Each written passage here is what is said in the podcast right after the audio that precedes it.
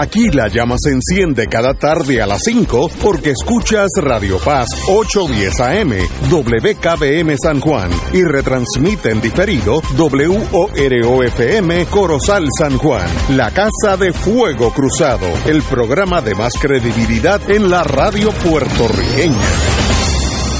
Esta emisora y sus anunciantes no se solidarizan necesariamente con las expresiones que escucharán en el siguiente programa. Son las 5 de la tarde, hora de escuchar Fuego Cruzado, el programa de más credibilidad en la radio puertorriqueña, en las voces de Ignacio Rivera y sus panelistas invitados con su discusión política dinámica e incisiva de los acontecimientos más importantes del momento. Fuego Cruzado comienza ahora.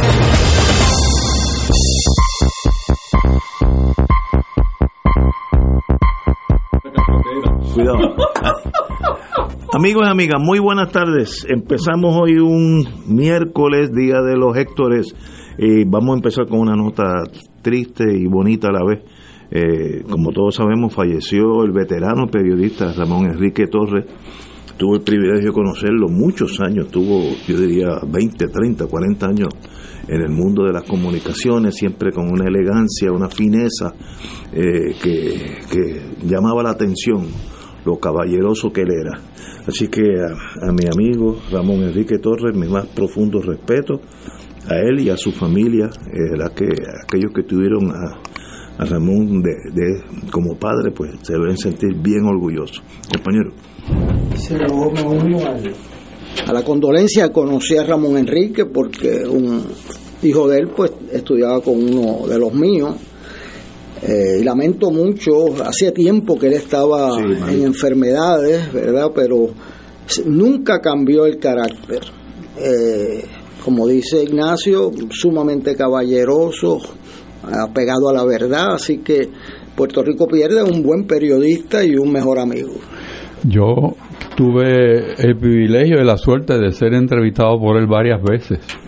Y puedo solamente decir que las preguntas eran honestas respetaba que el entrevistado terminara su pensamiento, que no es muy usual, de tal forma en que uno se sentía halagado por el trato y invitado a volver porque cuando hay un buen trato y un, un, trato serio y honesto de parte de un, especialmente de un ancla de, de, la estatura de él, me parece a mí que es maravilloso y el tiempo que estuvo en el Canal 11 hizo un trabajo de primera. Así que me uno a esas expresiones de Ignacio y de Héctor y del pueblo de Puerto Rico porque el aprecio es total. Esto que creo que fue Héctor Luis el que lo dijo, ese apego a la verdad yo, yo nunca pude notar en él una parcialidad hacia un lado o el otro de la bipolaridad política que tenemos. Nunca, es más, yo ni sé a, qué partido él perteneció, lo que habla excelente de él. Él. Ese su rol era estar allí y decir las cosas como están, no es parcial. Hay otros de, algunas otras generaciones que no sé para qué entrevistan, porque no dejan a la entrevistada hablar, sino que ellos dan un discurso, pues en la entrevista que se quede en su casa y, y sigan para adelante. Él era todo lo contrario. Me recordó en Estados Unidos a Walter Cronkite, también ese tipo de persona caballerosa, fina e inteligente. Esa es la, la combinación perfecta y este amigo pues lo tenía, así que todo Puerto Rico hoy perdimos un excelente periodismo periodista. Así que que de que en paz descanse. Bueno hay una nota muy controversial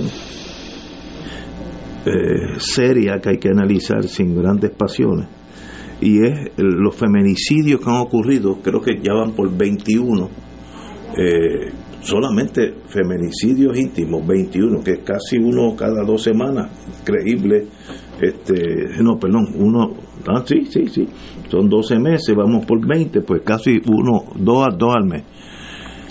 Y viene el problema siempre de la desesperación de qué hacemos una vez que arresta al malandrín eh, el juez tiene la discreción la ley se lo permite de decidir si lo ingresa o si lo pone bajo sentencia suspendida, en probatoria. Bueno, para eso es juez. Y cuando suceden de estos casos espantosos, espantosos, hay un instinto del ser humano en todos los países del mundo de brincar a, la a, los extremos y dice, bueno, pues ahora para abajo, el que vaya allí, el que vaya allí delante de un juez de la ley 54, allí mismo lo fusilamos para economizarme todos los problemas que vienen después. Y eso pues es peligroso en sí, porque así, así empiezan las grandes dictaduras donde el ser humano pues no tiene posibilidad. También hay un balance, eh, como me dijo un fiscal con quien estuve hoy, me dijo, mire, el problema es que el juez escucha lo que sucede ante él. Si la investigación es flojita, si no hay experto de nada, pues eh, es una decisión que uno la toma de la mejor buena fe. Así que es un problema complejo de falta de recursos, obviamente, y no podemos brincar al extremo de que sea una silla eléctrica allí para todos los violadores.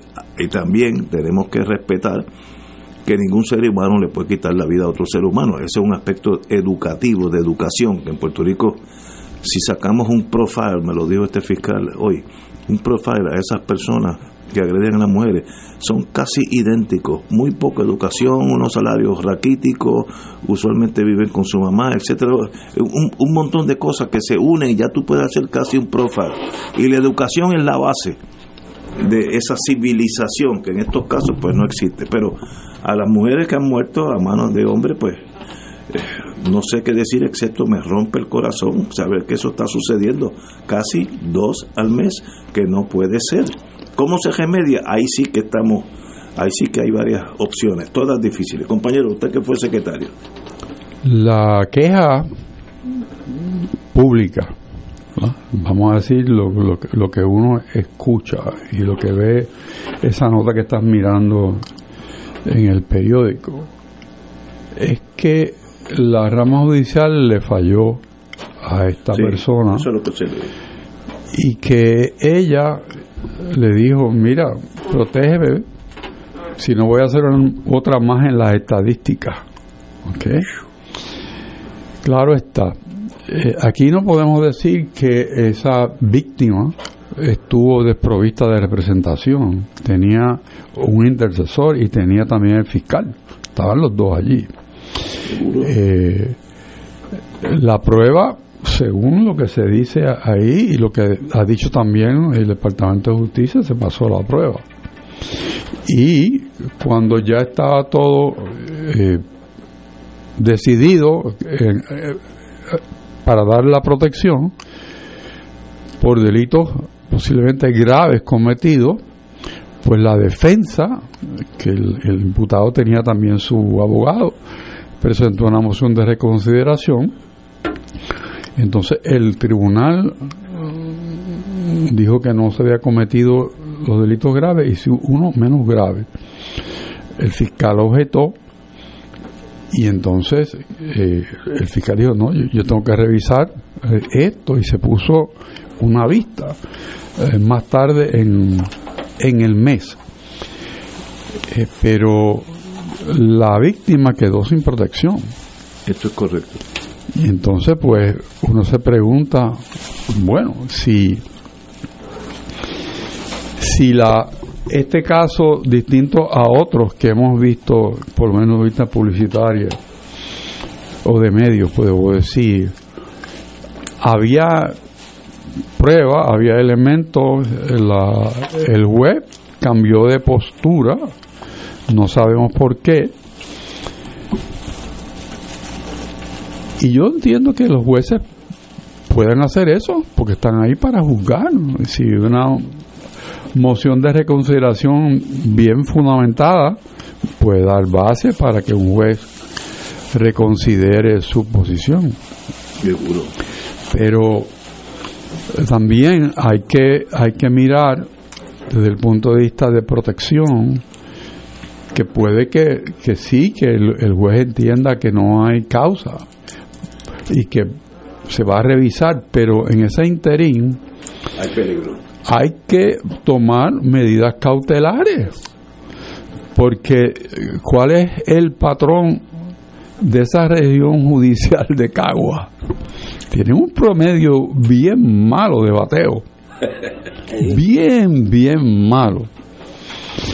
Y entonces hay que ver que ha habido de parte de la administración de tribunales seminarios que se han dado, orientación a los jueces, tratar de que haya una conciencia de ir un poquito más allá, porque la experiencia nos dice que hay problemas y que cuando son situaciones de celos o de esa cosa que le da a algunos hombres de que es mía o de nadie, este que es lo que pasa en este caso, pues se cometen unas, unas cosas eh, bárbaras. Y este no es la excepción. Lo otro que me parece a mí es que sería interesante si cuando un juez toma una determinación de este tipo, fundamenta su decisión. Sencillamente decir me equivoqué o tal y tal razón. Y, las vistas no deben darse a tanto plazo. Porque, porque es que son las vidas que están por el medio. Yo creo que aquí no hay que inventar ni una sola ley, lo que hay que cambiar es la actitud del sistema judicial hacia este tipo de problemas. Porque no es que la persona vino sola y hizo un cuento y, ya se acabó. No, no, no. Vino representada por un fiscal, un intercesor también. O sea, prueba. Tiene que haber evidencia. ¿eh? yo, hubo prueba. Tan es así que el fiscal se sintió, wow, ¿qué me pasó aquí? Y hay que revisarlo. Y, pero la fecha de revisión es muy tarde. Así que reconocemos la discreción del juez, pero también reconocemos que hay que tener un poco más sentido más agudo del tipo de problema que tiene al frente el juez. No es que todo el mundo que se para allí necesita una, una, una, una orden de protección que se emita sin causa o sin fundamento. Pero el cuadro, déjame decirte, grita el cuadro grita. Y no, no, tienes que ir a Harvard para saber que el sentido común te dice qué es lo más justo para conservar que todas las partes tengan sus derechos. Pues mantener la paz a base de una orden. Esa es la más, la más sencilla porque no le quita, no le quita al ofensor sus derechos, no se los quita, pero protege a la persona vulnerable. O sea, y, y como, como ella mismo dijo, mire, este hombre me quiere matar hace dos años. O sea, y, y entonces no darle un peso a eso, porque no se le dio y dejarla sin protección. O sea, que me parece a mí que, que o a mí se me escapa algo o a alguien se le escapó algo. Compañero.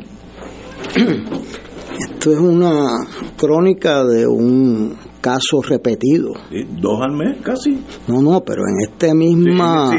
el tipo de solución. Sí, sí, sí. Esta es la misma situación que Belda González quiso, quiso evitar con la ley 54, porque estos casos el problema es que dependen del, del juez. Pues fíjate, el fiscal lleva el caso. El fiscal puede decir, yo no lo voy a llevar porque no tengo nada que presentar. Pero este es un caso con todas eh, las de la ley. Estaba viviendo con otra pareja y los mató a los dos. O sea...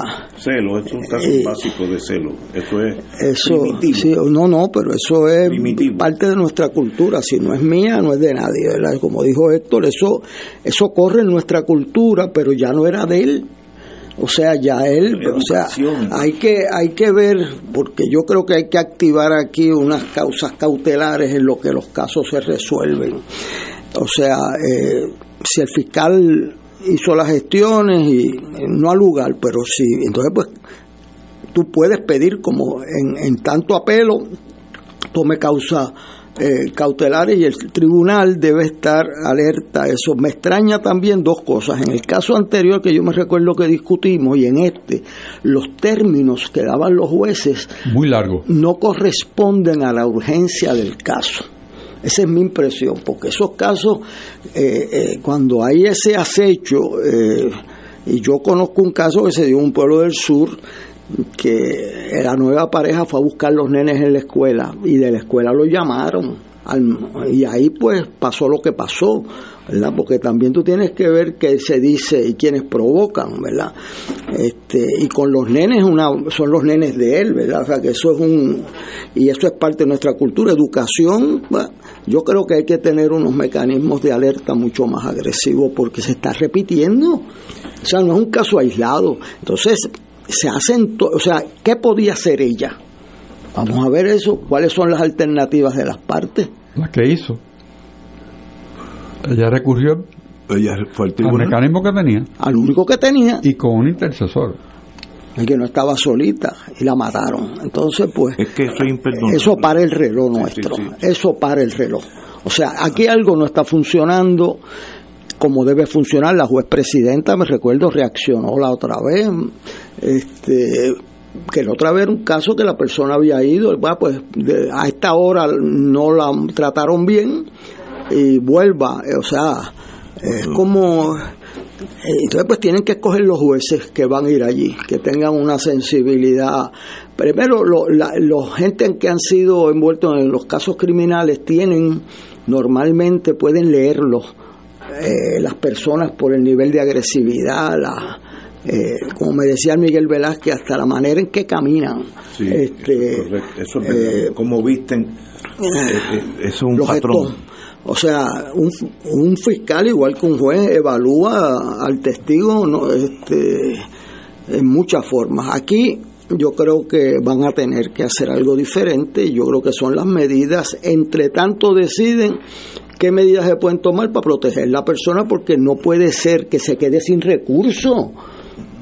Para eso está el Estado, para proteger. O sea, a proteger a los más vulnerables.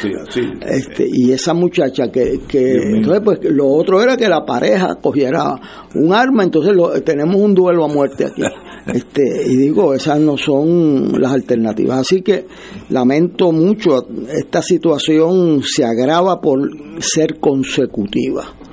Y como decían hoy en un medio, o sea, si tú no tienes una estrategia o la que tienes de la mejor buena fe no es efectiva, pues entonces tienes que buscar alternativas y eso es lo que el Estado está obligado a hacer. Volvemos a este tema, yo tengo varios comentarios que hacer. Yo practiqué eso por mucho tiempo y sé todos los problemas que se, que se enfrenta, sobre todo la víctima, que es la más importante, pues, pues, a veces choca con murallas de burocracia. Vamos a una pausa.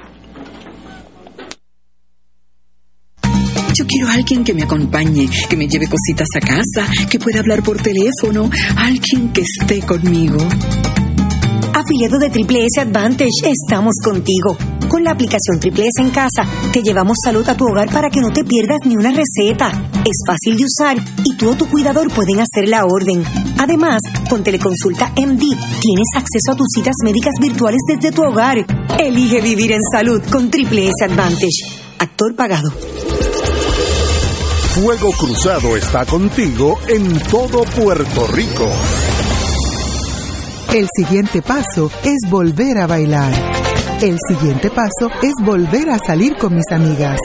El siguiente paso es volver a hacer deporte. Con Tena Pants, el siguiente paso es volver a tener tu piel más seca por más tiempo, porque gracias a su zona de ultra absorbencia de nueva generación, absorbe más rápido la humedad, evitando irritaciones. Da el siguiente paso. Conoce más en tena.com.pr. Tena, experta en ropa interior absorbente.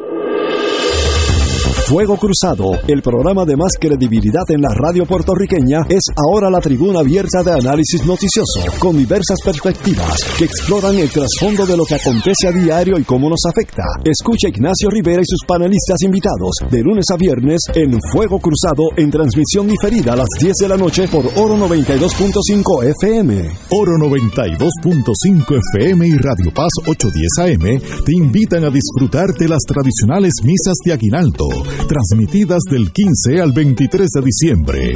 Puerto Rico celebra el regalo de las misas de aguinaldo, una cortesía de MMM. Caminamos juntos, Caguas Expressway Motors, donde menos te cuesta un Ford. Doctor Ramón López Acosta, internista y geriatra 787-725-7888. Laboratorio Clínico Marbella, donde nuestro paciente es primero 787-855-6363. Servicios funerarios católicos, viviendo a tu lado nuestra fe. Emily Souvenir, somos el kiosco número 46 en la playa de Luquillo. Y ahora continúa Fuego Cruzado.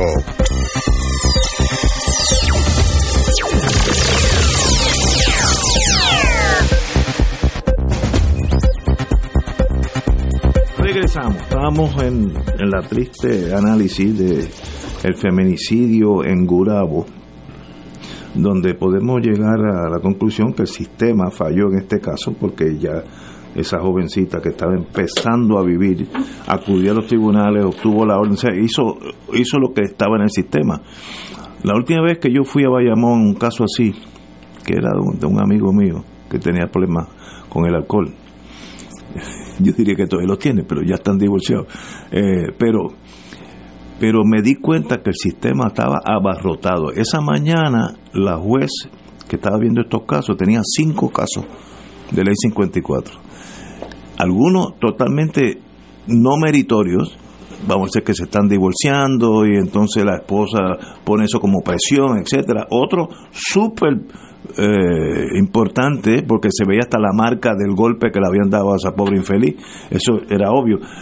Sin sin backup tecnológico, el fiscal está allí con 17 expedientes y, el testimonio de la muchacha, más nada, más nada. La trabajadora social acaba de llegar, no sabe lo que está pasando. Vi como cierta, de eso hace ya un tiempito, dos o tres años tal vez, ahora mejoró, espero. Pero noté que aquello era el Wild West. Y mientras menos organizado, más errores humanos va a haber. Eh, ¿cómo, ¿Cómo un juez puede ver cuatro casos en una mañana donde hay pasiones, abuso, este, todo mezclado con, con los seres humanos, que es el, animal más complejo que camina sobre la tierra. ¿Qué se hace? Ahí sí que es difícil, bueno, para mí es básico. Nosotros llevamos 10, 15 años hablando de que se enseñe esta cosa de género en las escuelas. Y estamos atascados, no, no, no está pasando nada en 10 o 15 años. El ser humano eh, que tiene poca educación sale cerrero como un animal salvaje y examinen el, prof, el, profile, como si fuera la, la, silueta o el profile de estos agresores, son casi idénticos. Pues, ¿cómo, cómo se educa ese pueblo? Eso toma una generación. Si, si, empezamos ahora, si empezamos ahora, toma una generación. Así que otro, otra solución hay que buscarla. Tampoco se le puede quitar la discreción al juez, porque para, para eso es juez. Y si hay un caso donde en un divorcio la mujer acusa al marido o el marido acusa a la, mujer y el juez se da cuenta que esto, esto va a terminar en una sala de divorcio y tal vez se hacen hasta amigos después, pues tampoco es para meter preso a nadie. Así que es un, problema humano complejo que tiene que ver mucho con sociología, educación, pasiones, celos, todo eso. El ser humano no, es, no, no camina en una recta en el sentido intelectual, tiene muchos virajes y tomar las decisiones todos los días, tres y cuatro veces, en una vas a cometer un error. O el expediente no aparece, yo tuve ese caso, no aparece el expediente, bueno, pues hay que hacer otro, ¿sabes? Así, así de desorganizado está. Los jueces hacen maravilla, a veces tienen 25 vistas de regla 6, 25 en un día poco, bueno, yo, yo, yo no podría físicamente a la edad que uno tiene, no, eso es para gente jovencita, que duren esa presión humana, porque no es 25, no, no es 25 casos de, de, de, astronomía, 25 casos que hay que poner atención al ser humano y eso no es fácil. ¿A qué está diciendo? ¿Cómo lo dice? Así que es un problema serio y desgraciadamente no veo solución. Y los políticos se atascan con la cuestión esta de enseñar este, como se llama, diversidad de género, como se llama la cosa. Este, yo, yo tengo una hija que es maestra en Maryland y allí se enseña eso, y porque allá se enseña y aquí no. Porque aquí metemos las cosas, las pasiones y las cosas y los miedos, y, no se hace nada. Y la nada produce estos casos. Así que en esto los legisladores también tienen parte de la culpa. Es un problema complejo. Yo iba a decir que hace ya veintipico de años, mi esposo y yo caminábamos eh, diferentes campañas de San Juan de arriba abajo, de arriba abajo. Entonces ella me decía, caramba, que muchas muchachas se caen por la escalera. Entonces yo empecé a fijarme que todas se caían del lado izquierdo y yo decía, pero ¿cómo es que tú tienes golpes en la cara? ¿Y te caíste? Sí, todas se caían. Entonces yo dije, caramba, pero ¿y por qué todas se caen del lado izquierdo? Y es que la mayoría de los hombres son derechos. Este, y entonces cuando lo cotejamos nos dimos cuenta que esto que está pasando en el periódico hoy tiene, ese es un, el tip of the iceberg, esa es la punta de un iceberg. Luego, uno de cada 100 casos. Sí, ahí abajo hay una situación explosiva entre dos seres humanos y, o entre tres a veces que eh, es mucho más amplia que esto. Este es el colmo, pero que le están agrediendo. ¿Sabes qué pasa? Normalmente, normal, no siempre, porque hay dos casos de hombres pidiendo órdenes de protección, ¿verdad?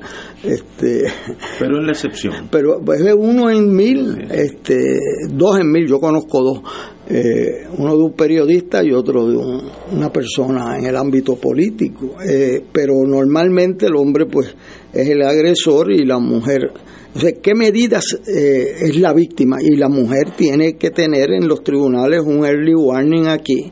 El juez no puede confrontarse con las únicas opciones de proceder con un, con un delito o, dejarlo libre, que fue lo que pasó aquí.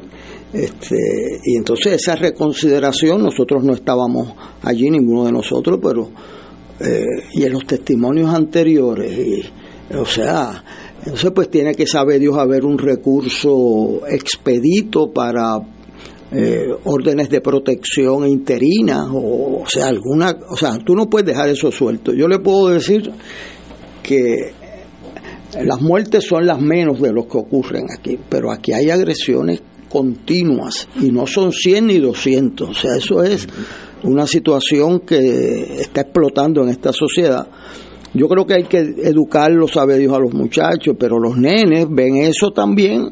Eh, habían estudiantes nuestros en los proyectos que teníamos que no querían ir a la casa para no ver al, papá darle a la mamá o la mamá meterse en otros líos, ¿verdad? Que aquí pues tenemos un problema de impunidad corriendo. O sea, aquí mataron un niño y nadie, no hay un día de cárcel para los que lo mataron. Este, aquí, o sea, están pasando cosas en este país que, eh, que tenemos que ver porque la impunidad genera conducta. Y conducta, o sea, búscate un buen abogado y sales de eso. ¿Cómo es eso? Este, son los hechos. Este, digo, y eso es verdad, eso es cierto. es, trágico, pero es verdad. Si te busca un buen abogado, tienes muchas más posibilidades de salir bien. Eso, la, la vida es así, ¿sabes? Eh, bueno, pero de verdad que educación, señores, porque ahorita uno de ustedes dijo que será mía o de, o de nadie. Eso es parte cultural, pero para eso está el sistema educativo que prueben que eso es absurdo. Es una cosa primitiva del siglo XIV eh, y seguimos con eso. Se está enseñando para que la gente poco a poco vaya cambiando esa visión. No, Nada. que fíjate que más de la mitad de los matrimonios terminan en divorcio. Sí, 51% lo tienes que chequear. Y en Estados Unidos ya va por el 60 y pico, pero empezaron en la curva antes que nosotros, vamos en la misma dirección.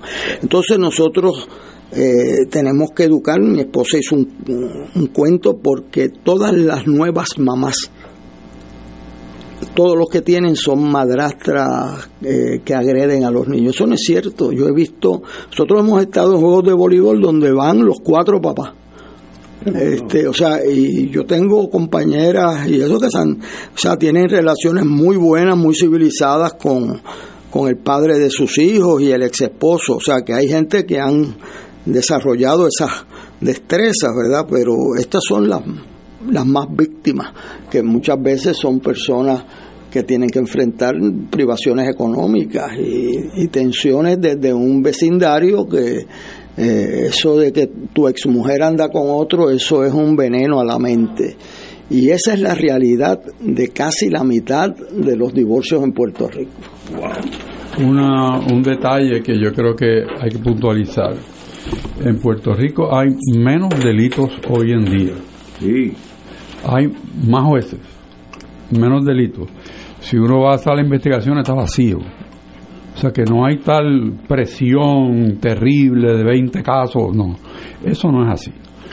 Eso es lo primero. Lo segundo, y, y, y nosotros somos parte del sistema, somos abogados, somos oficiales del tribunal. Nosotros sabemos que el secretario de Justicia tuvo un reto de hacer algo para que estas personas no estuvieran solas al momento de ir a una vista de este tipo. Y eso surgió del caso de Caguas que murió la persona, ¿verdad? Y entonces el Departamento de Justicia se, se movió y puso en sistema eso. Esta víctima estaba acompañada por un fiscal. O sea, que eso se hizo. Ahora, la rama judicial que dijo que iba a sensibilizar los jueces, no sé si lo ha hecho. No lo sé. No sé tampoco si hay un entendimiento de la urgencia que tienen estos casos. Porque es que el error que se comete produce una muerte. Y van unas cuantas del, del mismo modo. ¿Cómo es posible que el mismo error se siga desatendiendo? O sea, aquí hay que mirar con ojo crítico el sistema, sin duda, porque el sistema no está respondiendo a la realidad que se le presenta, reconociendo los avances que ha habido, los intercesores, es un avance, tremendo avance. Que haya el fiscal, tremendo avance. Que haya policía, tremendo avance. Pero entonces falta una parte de la ecuación que haga su trabajo. Tú dijiste algo que es muy muy cierto y es que hoy en día hay menos acusaciones que anteriormente, sobre, todo con María, de María para acá. Y es que sacaron a las policías de su trabajo básico, que es patrullaje. Y entonces tú puedes tener la zona metropolitana de San Juan, que incluye partes de Carolina, partes de Bayamón, de noche con una patrulla, una patrulla. Si tiene suerte. Eh, sí, sí, sí, no está dañada. Eh, y entonces yo tengo amigos que están en la policía, dice a veces, el, el crimen está igual, se roban los mismos carros, si no más, hay asaltos, es decir, todo, pero si no te arrestan, esa estadística no, no, no sale. Si no te arrestan, pues nunca sucedió ese, ese delito. Y sucedió para que no entró en el proceso judicial, porque no hay arresto. Yo me acuerdo que mi profesor de Derecho Criminal, don Santos Amadeo, me decía, quieran mucho, quieren, pórtense bien con los policías, quieranlos mucho, porque si él no está trabajando, usted tampoco tiene clientes. Y es verdad. Si el policía no arresta, pues no hay, no hay caso. Y eso me lo decía el profesor de Juan eh, Santos P. Amadeo, que Dios, que Dios lo tenga en el cielo. Eh, y sencillamente, yo antes, hace 20, 25 años, iba a Carolina por la mañana y esa sala, que es una sala bien grande, estaba llena, había gente para y ahora piensa que vas a un cine, los cines antes que empiece la película, que a veces hay cuatro sillas este, eh, ocupadas y el resto del cine vacío. A veces no. Y que eso no es que Puerto Rico de momento cambió y, decidió no cometer delito. Que hay menos guardias. Es que hay menos policía físicamente. La policía llegó en mis tiempos de fiscal a tener casi 18 mil. 18 mil Ahora está por, por 10, no sé. Habían 18 mil policías y 16 mil confinados. Este, entonces hubo un superintendente que dijo que iba a bajar la policía porque él había subido la policía y subían los crímenes. Lo que pasa es que no era por los crímenes, era por el... Porque lo cogían. Porque hubiera una incidencia reportada. Y eso que tú dices yo estaba de ayudante en Fortaleza y un día pedí cuántas patrullas habían a las 12 de la noche. Para mi sorpresa, el precinto policial más grande, que es el que incluye al centro médico, tenía una patrulla. O sea, si había un robo en una casa, el resto del, el precinto. Entonces, la gente se pasa pidiendo eh, cuarteles eh, temporero, que eso de temporero no existe. Cuando yo llegué a la alcaldía vi un cuartel rodante. Cuando yo lo fui a sacar de Miramar me iban a matar. O sea, este, rodante, eso de poner cuartel rodante, si tú los pones y te aplauden, muy bien, baja el crimen ahí. Entonces tú te lo llevas porque bajó el crimen ahí. Muchacho, para llevarse ese cuartel de ahí, eso es eh, el acabose ahora. ¿Qué pasa? Tú no puedes tener una baja en, o sea, una baja en la policía así, uno lo ve al guiar, lo ven, o sea, y, entonces, ¿qué pasa? Las policías municipales, eh, se le podría haber una división que la pantalla de tránsito la coja la municipal, pero eso no es obligado, este, porque no tienes que tener. Aquí un municipio bien grande no tenía policía municipal y se, se economizó ese dinero. Este, y entonces dedican mucho de los recursos a investigación. En Scotland Yard, si tú no resuelves un caso de asesinato, tú no, no tienes más trabajo hasta que lo resuelvas, ¿sabes? Eso es así. Entonces, pues, ¿qué pasa? La parte más crítica aquí es la, eh, el recurso investigativo porque entonces genera una impunidad en la mayoría de los delitos que tienden a repetirse hasta que te cogen por algo, pero eso causa un desasosiego y esto tiene un factor multiplicador con la prensa en Estados Unidos, si tú ves CNN y otros, no hay crímenes. ¿Por qué? Porque el crimen es un asunto de los estados. Tienes que poner la estación local. El county, Por lo tanto, la gente no vive esa ansiedad. Cuando tú pones la televisión en oh. Puerto Rico, los primeros 5 o 10 minutos, te sube la presión o apagas el televisor. Y, los fines de semana es peor aún. Yo, yo hasta me molesto porque eh, fulanito que si el cajón le pasó por encima, pero no hay la queja de Gaza, eh, Trump allá, la política, eh, la política aquí no, los primeros 10 minutos, vélense los domingos, o sábados o domingos, los primeros 5 o 10 minutos es crímenes. Bueno, porque eso se dieron cuenta los canales, que era una vivencia directa bien contundente y que traía audiencia. entonces todos empiezan con el crimen del día.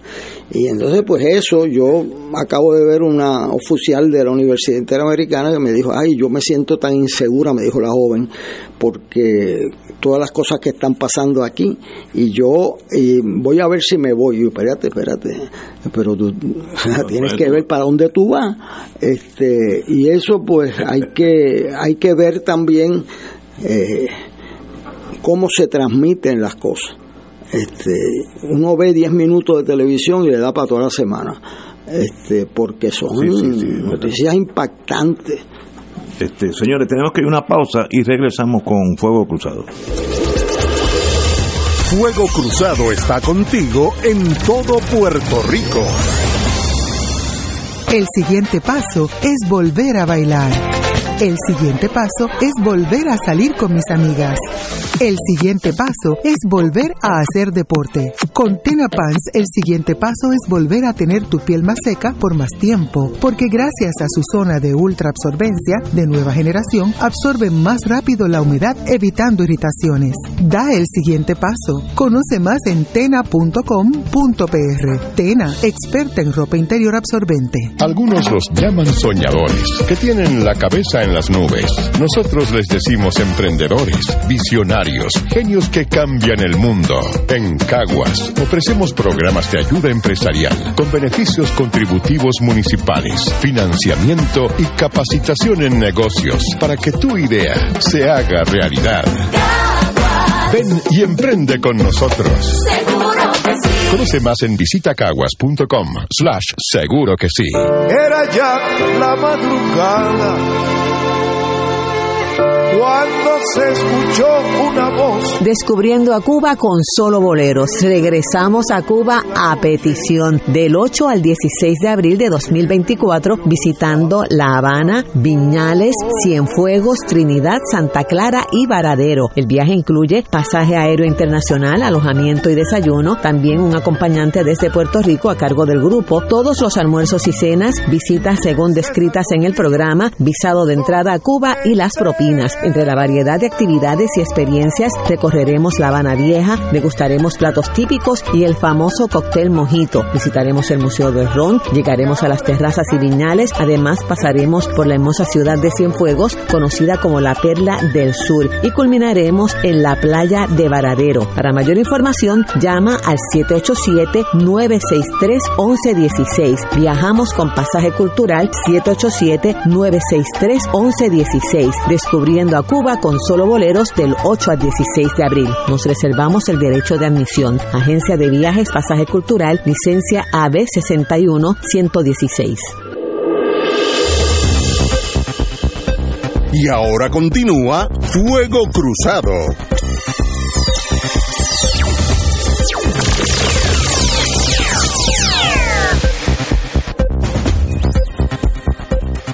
Bueno, amigos y amigas, por lo menos se apunta la Junta de Control Fiscal, de Supervisión Fiscal, de su nombre más correcto, anticipa posible alivio contributivo. Eh, estos señores, eh, Robert Mújica, indicó que sería un, un, beneficio no recurrente. Es un dinerito que sobró, eh, pero el mismo debe ser aprobado por la legislatura, que lo van a aprobar, eso es de calle. a quien le amarga un dulcecito. El director eh, de la Junta, el señor Mújica, de paso se expresa muy bien, lo he oído hablando por, tele, por radio y se expresa claramente. Dejó la posibilidad de alcanzar acuerdos con eh, Pedro Pierluisi dirigido a conceder un alivio contributivo a los individuos, pero advirtió de que si se logra no estaría disponible solo para este año fiscal. En otras palabras, sobró un dinerito, la Junta no tiene problema que tú lo uses, lo uses un alivio contributivo. Eh, el año que viene pues volvemos a la normalidad. Es bueno, es malo, obviamente aquí hay política envuelta porque en años de elecciones este pues suceden cosas raras pero one shot deal para que doña Yuya vote por ti y bueno y eso así es la política aquí en Suiza me imagino pero qué, qué piensan ustedes de este este anticipo de alivio contributivo por un año. Compañero. Técnicamente no es una buena idea. O sea no es una manera de, de correr un país eh, tampoco sería un hogar que, que tú de pronto tuviste una economía sabes que el año siguiente vas a tener muchos problemas y en vez de tú prever con un fondo para manejar lo que viene de ahí en adelante pues entonces lo gastas y el año que viene pues vuelve otra vez a tu estrechez económica y bien importante la gente va a decir, bueno, ¿y por qué voy a pagar más ahora si este año yo no pagué? O sea, el que le viene después va a tener un problema. O sea, que no es, no es que aplaudo hoy y, y como foca y, y, y, mañana sigo aplaudiendo. Mañana no, cuando me quiten a mí el beneficio, yo voy a protestar. Lo otro que es, que es interesante es que obviamente es una movida de la Junta y el gobierno para las gradas, porque el alivio que se puede dar, y, y, y, yo quiero que la gente me escuche hoy en día, es punto bicicleta. Sí. O sea, es más bien una expresión de que se va a haber un alivio, pero vamos a ver en qué tasas contributivas es que va a estar ese, ese alivio y a quién es que va a beneficiar. Porque no está claro cómo es que va a ser. Y en estas cosas contributivas eh, siempre hay un sector que sale beneficiado y no es necesariamente el que más necesita. Compañero, usted lo está leyendo muy bien. Bueno, eh, yo supongo que esto lo van a aprobar por unanimidad en sí, tiempo récord, o sea, porque aquí el país, en el ejército, eso se dice una victoria táctica y una derrota estratégica. Eh, de momento todo el mundo sale bien.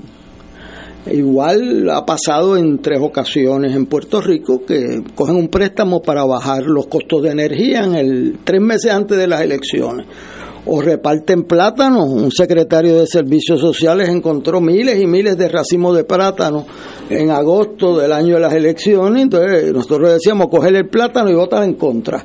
Este, hay dos incidentes, uno muy bueno y uno muy malo.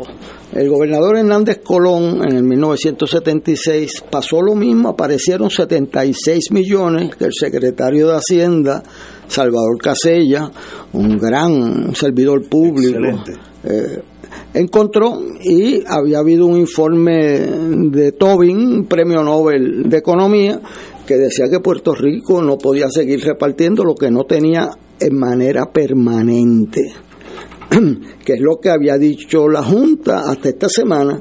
Mire, usted no puede predecir qué va a pasar el otro año, no puede distribuir de momento, tiene que guardar eso para ver que se cubran las necesidades básicas del país y que se paguen las deudas y todo, ¿verdad? Para invertir en el país, que las luces prendan y no se vayan. Nosotros se nos van tres y cuatro veces a la semana. Eh, yo ayer paré en un sitio porque tenía una goma floja y me dijo, mire, le voy a tener que poner una inyección porque no puedo poner el parcho que yo pongo porque no hay luz aquí a las cinco y cuarto de la tarde. Este, y eso pues suena bien y yo prefiero decir hoy lo que yo siento en mi corazón. Así no se gobierna un país y la Junta falló en su mensaje de realidad, porque tú no puedes decir un día que no vas a aprobar la reforma contributiva porque no puedes garantizar eh, que eso tenga los recursos porque se previene que van a bajar cuando se vayan acabando los fondos federales. Y entonces de momento al otro día le da en el año de las elecciones, o sea, este señor Mujica, este, ¿dónde vivía? Este, no tenían elecciones, era. O sea, en, en, todos los países del mundo los gobiernos tratan de aumentar los gastos en el año de las elecciones y ahora tenemos un one shot deal no recurrente. Pero ¿y cómo es eso? ¿Qué cacho de gobierno es ese? Oye, y dentro de dos años entonces van a tener que eh, incumplir con eso, porque ¿de dónde van a sacar los chavos? Eh, aquí se estableció en 1944 una norma muy sabia. Aparecieron, el presupuesto de Puerto Rico entonces era 52 millones de dólares. Entonces, los eh, submarinos alemanes habían hundido muchos de los cargamentos del whisky, ese que te gusta, este, whisky escocés y entonces eh, decían que los, los pescados estaban bojachos. Este, y entonces la gente empezó en Estados Unidos a beber ron. Y aquí hubo una inmensa cantidad de ventas de ron para eh, Estados Unidos y llegó un cheque al gobernador Tocqueville de 63 millones de dólares, 11 millones más que el presupuesto total de Puerto Rico. Él llamó al presidente del Senado, Muñoz Marín, y establecieron una norma ingresos no recurrentes se usan en gastos no recurrentes. Vamos a hacer escuelas, hospitales, represas, y lo guardamos la mitad en el banco gubernamental por si el otro año tenemos un problema. Bajaron los submarinos alemanes y bajó de 63 a 11 y después a 2 porque se acabó la guerra y no hubo que votar a nadie del ah, gobierno, ninguna enfermera, ¿por qué? Porque se habían invertido en gastos no recurrentes en infraestructura y se guardaron en el banco. Esto es exactamente lo opuesto.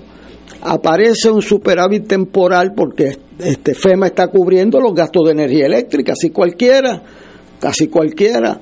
Este, y entonces Pues todos, yo supongo que todos los partidos, porque ¿quién va a pararse allá a decir, mire, esto es un, gasto eh, temporero, esto no sé, nadie va a decir eso. Hernández Colón cogió 76 millones y no los distribuyó en sueldo ni baja contributiva y perdió las elecciones. Entonces yo digo que no puede decir que son los líderes nada más, que tú tienes que ver cómo cambian las actitudes, dame lo mío ahora y ese presentismo ha llevado al país a la bancarrota.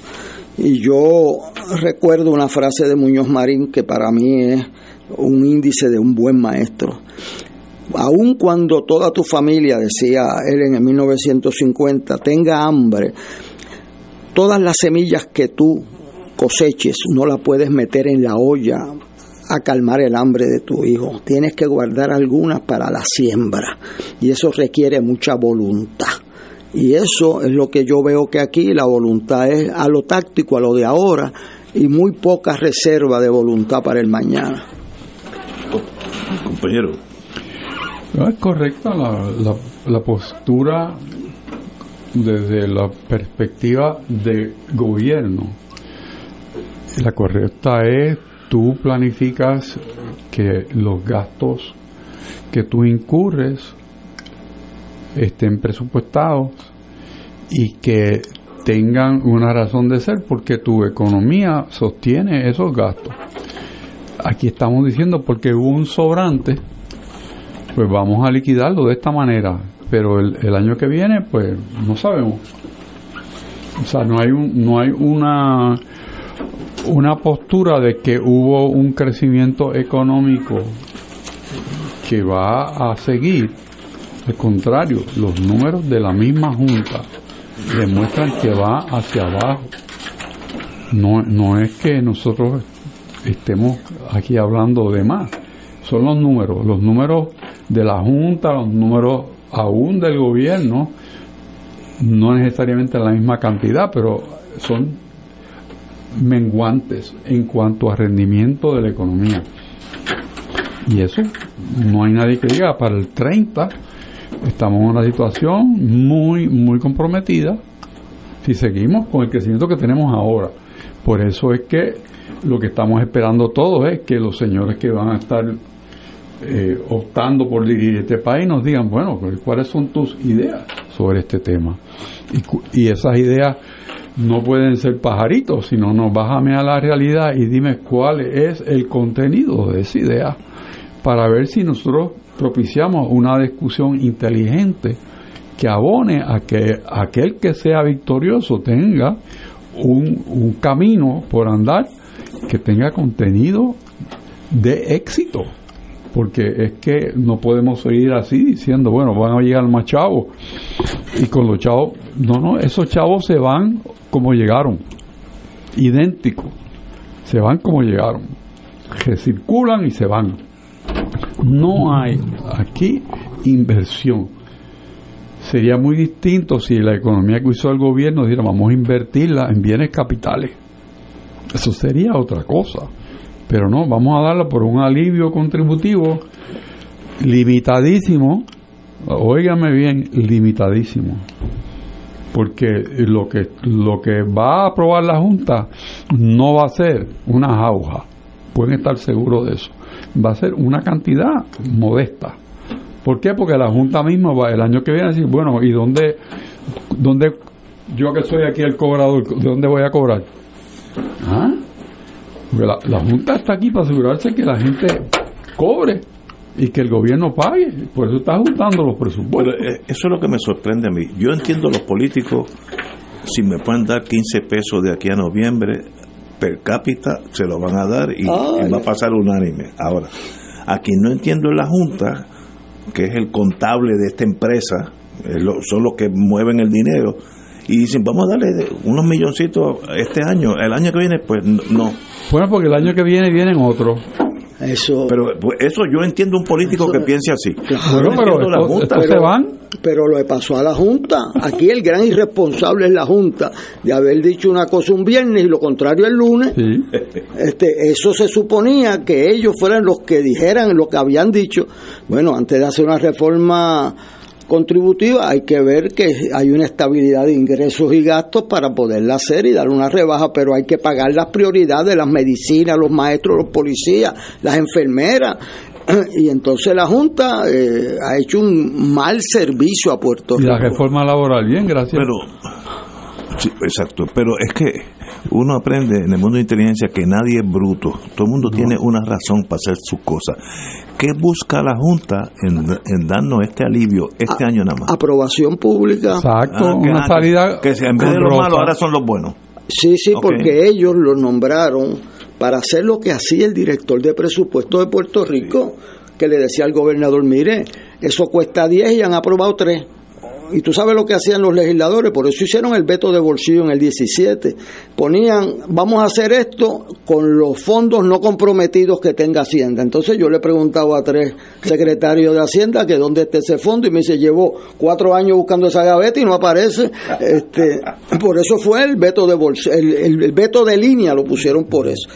Entonces el gobernador, un buen gobernador, no aprueba algo para lo, eso es lo que dice la Constitución. Entonces aquí ahora la Junta que lo pusieron ahí para evitar... Que debe ser el, rector. Claro, o sea, tiene que decir, bueno, vamos a esperar y ese dinero lo tenemos en resguardo o vamos a pagar las deudas, porque si tú no pagas tus deudas, eso lo saben mis estudiantes, Tú vienes y no pagas el carro. ¿Qué pasa? Te lo embargan, te lo quitan y dañaste tu crédito, ¿verdad? Pues así estamos nosotros. Entonces, pues estamos viviendo de los fondos federales del momento y lo que FEMA nos da. Y eso requiere mucha madurez. Esa es la madurez del agricultor que no tira todas sus semillas a la olla. Porque, ¿qué pasa? Que mañana tú alivias el dolor temporariamente, pero mañana lo condenas permanentemente. Por, eso es que me sorprende la Junta. La Junta, porque a mí no me sorprende ni el, gobernador ni los legisladores, están todos en primaria. Ay bendito, eso, no hay que ir a Harvard para eso. Sí, fácil, pero la Junta es la que debe ser, no, no. Ese es su mandato, no, no, hay que hacerlo con prudencia yo creo que se deben haber contaminado de la presión que deben haber recibido y además pues el ser humano a veces busca aceptación y como están medio en despedida muchos de los miembros de la Junta pues se quieren ir sin que lo, lo, critiquen mucho pero esa no es esa es la misión del político sabe Dios y de, no el tan buen político. El buen político fue el que se abstuvo de gastar lo que no tenía y por eso tuvimos una economía sólida y como decía don Roberto Jesús Toro a mí me llaman a la venta de los bonos, preguntan si es Puerto Rico y me dice, mire, usted tiene un récord perfecto, le vamos a dar un por ciento adicional de descuento, váyase a, a comprarle cosas a su mujer que ya está aprobado. Y él se iba el resto del día, o sea, ese era Puerto Rico, entonces ahora hemos puesto el, el presente por encima del futuro y para mi total sorpresa, eh, la Junta incumplió su misión primaria. Para hacer el bueno de la película, uno radica por el precinto 1 o el 2 o el 3 o el 4 y se va a las primarias y vota que sí. Pero eh, ese no es el puesto de la Junta. Señores, son las 18 horas. Vamos a una pausa y regresamos con alguien que creo que va a tener su día bajo el sol político ya mismo, Jesús Manuel Calderón. Vamos a una pausa. Fuego Cruzado está contigo en todo Puerto Rico.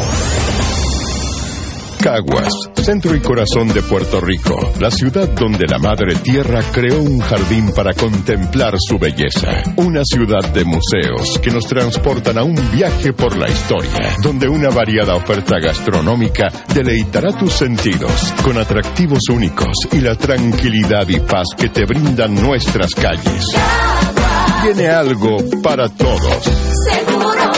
Conoce más en visitacaguas.com slash seguro que sí. El siguiente paso es volver a bailar. El siguiente paso es volver a salir con mis amigas. El siguiente paso es volver a hacer deporte. Con Tena Pants, el siguiente paso es volver a tener tu piel más seca por más tiempo, porque gracias a su zona de ultra absorbencia de nueva generación, absorbe más rápido la humedad evitando irritaciones. Da el siguiente paso. Conoce más en tena.com.pr. Tena, experta en ropa interior absorbente. El grupo de jóvenes del Movimiento Juan 23 de la Arquidiócesis de San Juan te invitan a nuestro segundo encuentro de Navidad Juvenil 2023, titulado Una Navidad Trending, bajo el lema La magia de la Navidad está en el corazón, no en el calendario. El mismo dará comienzo el sábado 16 de diciembre del 2023 a las 9 de la mañana y culminará el domingo 17 de diciembre del 2023 a las 11 de la mañana. Este encuentro se llevará a cabo de manera presencial en nuestra casa de retiro, Monte Tabor, ubicado en el barrio Santa Valla, Bayamón. Ven y celebra con nosotros que Jesús va a nacer en tu corazón. Para información, 787-466-6521, 787-904-2613 y 787-205-9494.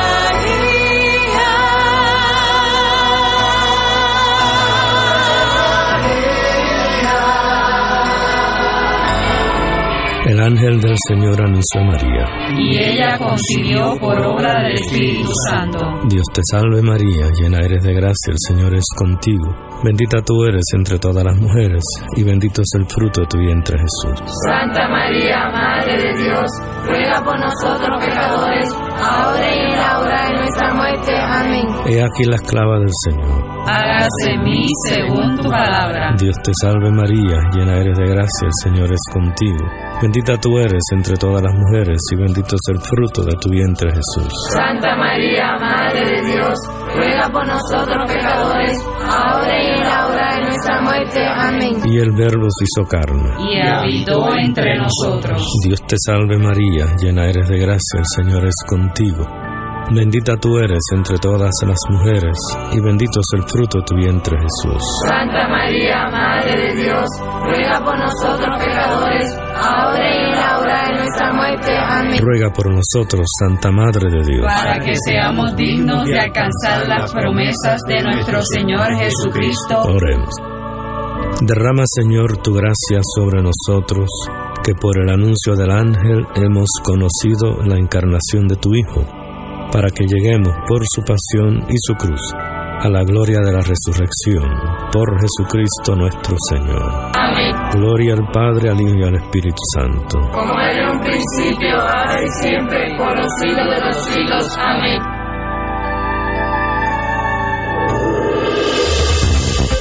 Aquí la llama se enciende cada tarde a las 5 porque escuchas Radio Paz 810 AM, WKBM San Juan y retransmite en diferido WOROFM Corozal San Juan, la Casa de Fuego Cruzado, el programa de más credibilidad en la radio puertorriqueña.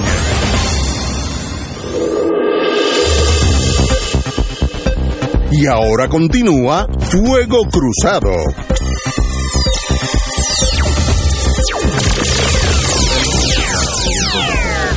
Una canastita tenía. Sí, sí. Regresamos, amigos y amigas, Fuego Cruzado. Bueno, vamos primero.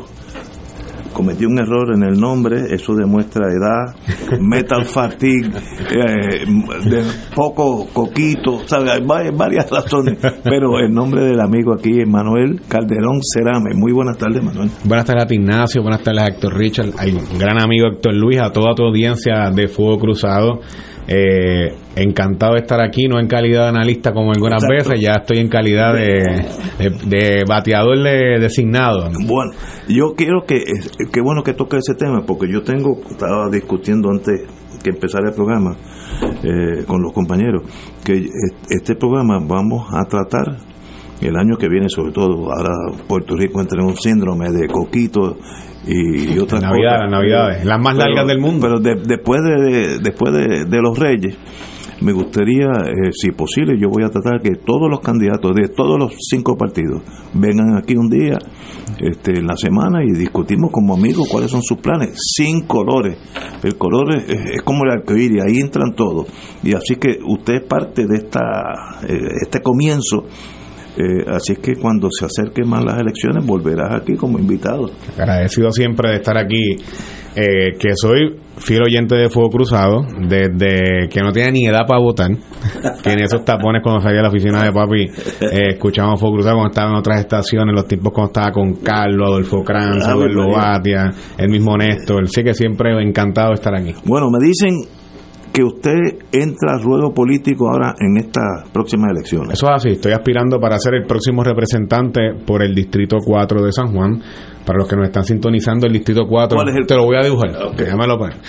Empieza en la carreta número uno en la Peña de la Pava, en la comunidad de Tortugo, Ajá. frente a Caneja, que es parte ahora del Distrito 4, en la redistribución lo adquirimos. Y de ahí, imagínense, de sur a norte, toda la avenida 199 que pasa por las cumbres, los paseos, llega hasta el residencial Alturas de Cupey, ahí donde está el área de Cupey Gardens y toda esa área. Y de ahí, imaginemos una línea de este a oeste, todo el área del señorial, los paseos. Un recinto grande. El área es grande, el área de, de Río Piedra Heights, el Remanso, el Par- el Paraíso, San Gerardo, Carlos, Sagrado Corazón, brinca San Francisco, San Ignacio, llega hasta Altamesa, coge todo lo que es Santiago Iglesias, Las Lomas, Caparra Heights, Caparrateras, Monacillo, llega a Summit Hills, pasa a Residencial Villa España, termina en Altamira, allá en el Guapa, en el puente de Guapa Televisión, ahí termina el precinto 4, toda esta circunferencia de comunidades y urbanizaciones y condominios y residenciales públicos es el distrito 4 de San No Juan. sabía que era tan grande. Es bien grande, son 28 unidades electorales, eh, muchas comunidades, muchas urbanizaciones.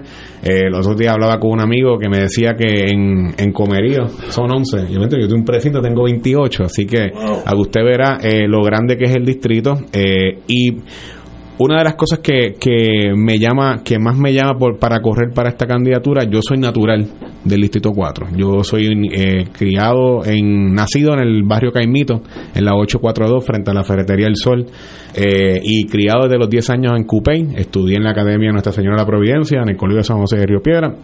Luego estudié en la Universidad de Puerto Rico un tiempo, en la Universidad Interamericana, eh, y siempre he estado bien de cerca de las comunidades del distrito, siempre he estado bien de cerca, eh, mis familiares todos de una manera u otra viven en distintas comunidades, y a mis 34 años quiero dedicar todas mis energías, todas mis capacidades, toda, eh, todo mi conocimiento a mejorar la calidad de vida de las comunidades del Distrito 4 en tres temas principales. El primero, la seguridad.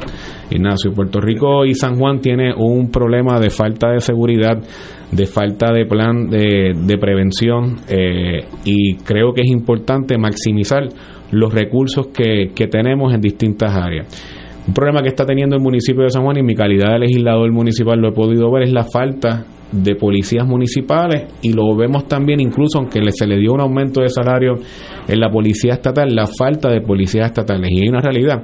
Eh, desde muy niños nosotros nos todos queríamos ser bomberos o policías o queríamos ser doctores, ya lamentablemente lo que vemos que viene subiendo pues no tiene esa inclinación como nosotros desde épocas muy pequeñas. ¿Y qué quiero hacer? En el tema de la seguridad, el primer proyecto que quiero radicar cuando sea el próximo representante es crear la Alianza Metropolitana contra el Crimen. Y eso va en distintas áreas. Número uno, la, mirar el, la- el plan de prevención y anticrimen en la zona en la zona metropolitana que cubre las partes del Distrito 4 desde un proyecto donde podamos incluir las policías municipales de Cagua, Carolina, San Juan, Bayamón y Trujillo Alto, con el propósito de unir los esfuerzos que de, ¿verdad? de proyectos de planes de prevención, planes anticrimen, en conjunto con la policía estatal, mirando la prevención contra el crimen desde un punto de vista más de región metropolitana y no exclusivamente desde un punto de vista de únicamente de lo que sucede en un municipio. ¿Por qué? Porque eh, el crimen de acecho, el crimen de kayaking, el asesinato que ocurre en San Juan, en Caguas, eh, en la comunidad La Cumbre, en la comunidad de, del Paraíso, en Santiago Iglesias o en Las Lomas, eh, no necesariamente quiere decir que inició en San Juan exclusivamente, a lo mejor empieza en Caguas, em- empieza en Carolina, empieza en Bayamón. Vemos que el municipio de Bayamón acaba de iniciar unas nuevas estrategias contra el crimen, vamos a comunicarnos más, vamos a ver qué es lo que está haciendo el municipio de Bayamón para poder integrarlo en San Juan y por consiguiente hacer ese tax force de todos esos esfuerzos tanto a nivel de policía municipal como de policía estatal para atender el tema de la, la seguridad desde un enfoque más preventivo y que verdaderamente le pueda dar garantías de patrullaje eh, policíaco en las comunidades del Distrito 4. El segundo tema, Ignacio, que lo hemos hablado muchas veces, todas las oportunidades que he tenido de estar aquí contigo en Fuego Cruzado, es que estamos cansados de la corrupción. Eh, y yo creo que una de, de las principales banderas que la nueva generación de líderes del Partido Popular y de todos los líderes de partidos jóvenes que están subiendo en todos los distintos del espectro político puertorriqueño completo. Y más allá de decirlo, más allá del compromiso con la decencia, del gobierno limpio, de la honestidad, eh, mi equipo de trabajo eh, eh, y yo estamos trabajando eh, lo que queremos presentar como medida, no solamente para enmendar lo que es la ley del panel de fiscal especial independiente, sino darle más facultades a la oficina del inspector general, sobre todo en la área municipal. Actualmente los municipios, cada municipio tiene su distinta división de auditoría o le pagan con contratos a, personas para que auditen las finanzas, el gasto en los municipios, pero la oficina del inspector general de Puerto Rico no tiene facultades en la ley del Código Municipal para poder fiscalizar directamente las finanzas en los municipios. Y yo creo que si verdaderamente queremos tener este este conjunto de, de, de, ¿verdad? de esfuerzos del gobierno de Puerto Rico dirigidos en buscar la prevención y garantizar que tengamos un gobierno limpio y que funcione, tenemos que facultar a nuestras a nuestras distintas dependencias de gobierno con capacidades para poder garantizar tener un gobierno limpio y que no sea únicamente lo que hablamos fuera en la, en la pausa, el gobierno federal y que en Puerto Rico encauce a los, a los políticos que la hacen mal. Eh, y más allá del compromiso de eh, combatir la corrupción, venga de donde venga, sea del Partido Popular, sea de cualquier eh, otro partido político en Puerto Rico. Y el tercer tema que más preocupa a las comunidades del Distrito 4, y esto lo he hablado muchas veces con Héctor Luis, que es constituyente y reside en el distrito, son los apagones de luz. Eh, la fiscalización a Luma eh, de una manera responsable no es fiscalizar por decirlo, criticar o señalar. Eh, si, sea, si somos hacemos un análisis ponderado y balanceado, podemos decir que lo que había antes quizás tampoco era mejor de lo que tenemos ahora, pero la realidad es que lo que nos prometieron con Luma cuando elevaron la vara de que venía a resolver todos los problemas y que venía a comerse como decíamos en el campo, los nenes crudos por ahí, la realidad es que no ha provocado los resultados correctos. Y yo quiero decir esto aquí contigo, de mi compromiso de fiscalizar a Luma de la siguiente forma, de una manera responsable, entendiendo que el modelo de las alianzas público-privadas funciona si se fiscaliza, pero un proyecto que sí hay que erradicar en la Asamblea Legislativa es dotar eh, la Junta para las Alianzas Público-Privadas, eh, que es la que regula y reglamenta y vela por el cumplimiento de los contratos de las alianzas público-privadas, no solamente con Luma, con Genera PR, eh, con el aeropuerto, con Metropista, con cualquier modelo de alianza público-privada, poniendo un representante del interés público ahí, como lo teníamos cuando estaba la Autoridad Eléctrica, tener una persona que visibilice, fiscalice, eh, señale, pueda comunicar las cosas que se hacen y que no se hacen en esa junta de gobierno que toma decisiones para reglamentar los asuntos y, toma, y velar por, el cumplimiento contractual de las relaciones entre el gobierno y las alianzas público-privadas. Yo creo que Luma merece que tengamos a alguien allí en, la, en, la, en las P3, lo que se conoce como la Autoridad para las Alianzas Público-Privadas, velando por el interés público y garantizando de que Luma cumpla eh, sus obligaciones en el contrato y a su vez también eh, nos pueda garantizar que tengamos un servicio eléctrico recurrente, a bajo costo y que lo funcione. Hoy mismo, ahora mismo en mi casa, en San Juan no hay luz. Y, ahora mismo hay apagones en todo el, el eh, en todo San Juan y he visto que ya hay 18 regiones en todo Puerto Rico que tienen apagones selectivos. Razones por las cuales lo está sucediendo hoy desconozco, pero eh, me parece que esos tres temas ahora mismo son los más puntuales eh, y que más le afectan a la gente en el distrito 4 de San Juan, en las comunidades que yo quiero representar, el tema de la seguridad, garantizar un gobierno limpio y fiscalizar Luma contundentemente. Sí, una pregunta respecto al primer tema que tiene que ver con utilizar la zona metropolitana como una zona, eh, vamos a llamarle especial, de vigilancia y de seguridad. Eh, ¿Por qué piensa que es necesaria legislación para eso? Yo creo que, que si podemos eh, facultar desde en la, en la Asamblea Legislativa mediante una ley que pueda reunir eh, todos los esfuerzos de ley y orden eh, en, la, en, la región metropolitana como una especie de tax force que nos pueda eh, fomentar de que haya una comunicación de manera de calendario, de que se puedan sentar y, garantizar que se compartan de manera confidencial clara las estrategias de prevención y de, y anticrimen tanto de las policías municipales de los distintos municipios de que componen la, la región metropolitana, así también como la policía estatal. Eh, yo creo que es fomentar y abrir el espacio para que haya esa comunicación de forma más efectiva, entendiendo de que Cagua tiene su, sus estrategias, Bayamón, San Juan tiene las de ellas, Carolina también, y si queremos que tengamos más éxito eh, con menos policías, aunque tenemos en cada policía municipal, en cada municipio y con la, en la policía estatal, tenemos que comunicarnos de manera más eficiente para garantizar ese patrullaje preventivo en la, sobre todo en las zonas limítrofes. Por ejemplo, hay veces que, en, en, que entre Carolina y San Juan, pues la patrulla de la policía va llegando a Lloren Torres y hay una jurisdicción que es de Carolina. ¿Quién, quién patrullaba, quién patrulla eso? O en el precinto 4 tengo unas áreas que, con, que concuerdan con Valle, con Guaynabo, por ejemplo, el área de Altamira, el área de Santiago Iglesia. Esa, esa, esa prevención y ese patrullaje eh, que tiene que haber, policía que tiene que haber en las comunidades, tiene que haber de una manera que se comunique y hay que abrir el espacio mediante una legislación que fomente eso.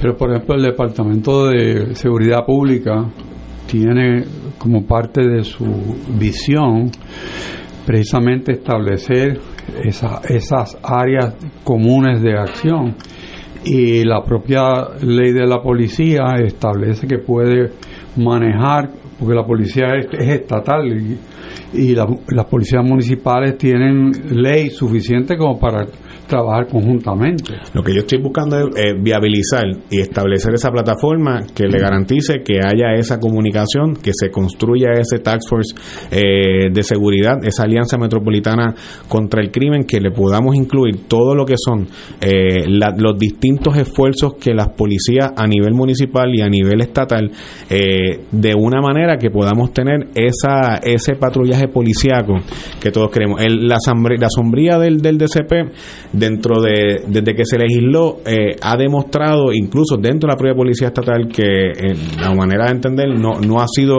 lo más eficiente. De hecho, hay policías que dicen que el modelo que había antes con la posición del superintendente, que era una posición de mayor autoridad en la policía municipal, en la policía estatal, disculpa, y que desde y que lo que había antes, la jerarquía como estaba estructurada, tenía la policía estatal de Puerto Rico, aparte de todas las demás dependencias eh, que es el, eh, lo que se conoce como de ¿verdad? Eh, eh, manejo de emergencia, el 911, todas esas dependencias estaban, estaban aparte, pero la Policía Estatal tenía su situal de autoridad en el gobierno de Puerto Rico y yo creo que hay que evaluar si en efecto, desde que se aprobó la ley de la, de la, sombrilla del SP, ha dado los resultados correspondientes en cuanto a la estructura de la Policía Estatal y eso hay, habrá que evaluarlo en su momento, pero en cuanto a lo que te estoy proponiendo es de que haya esa comunicación más efectiva entre las policías municipales y la policía estatal, entendiendo que hay que maximizar los recursos para garantizar que tengamos sobre todo ese patrullaje preventivo que todos queremos en nuestras comunidades, porque la gente te lo dice cuando yo camino a las comunidades del distrito.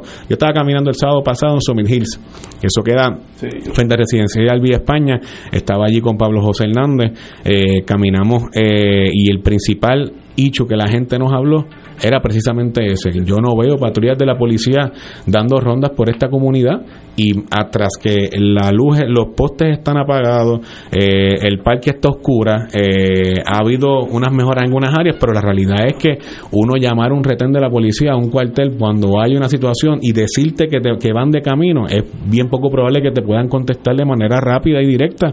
Y yo creo que ese, ese problema que sí afecta comunidades en San Juan, particularmente en el Distrito 4, creo que es un asunto que tenemos que mirar con esa legislación para que haya esa comunicación de manera más efectiva y que podamos tener eh, reducción en la criminalidad como todos queremos. Yo, yo pienso que no es necesaria una legislación para eso, porque existe ya, que no se esté poniendo en vigor o en uso, eh, pero existe ya eh, todos los, los elementos necesarios para convocar eso que usted está eh, mencionando. Eh, quizás lo que falta es una mejor implantación de una política pública que no está definida en cuanto a qué hace ese departamento sombrilla, este, que, que yo personalmente eh, pienso que no es muy feliz su conceptualización, pero, pero me parece a mí que que la policía de Puerto Rico tiene suficiente ley y la, ley que abraza la, policía municipal también tiene todos los elementos de entronque y enlace que permite utilizar recursos de unos y de otros. Eh, yo personalmente, y estaba en absoluta minoría, estaba en contra de las policías municipales porque creo que se han prestado a muchas, muchos abusos y que a veces no tienen el entrenamiento que es necesario.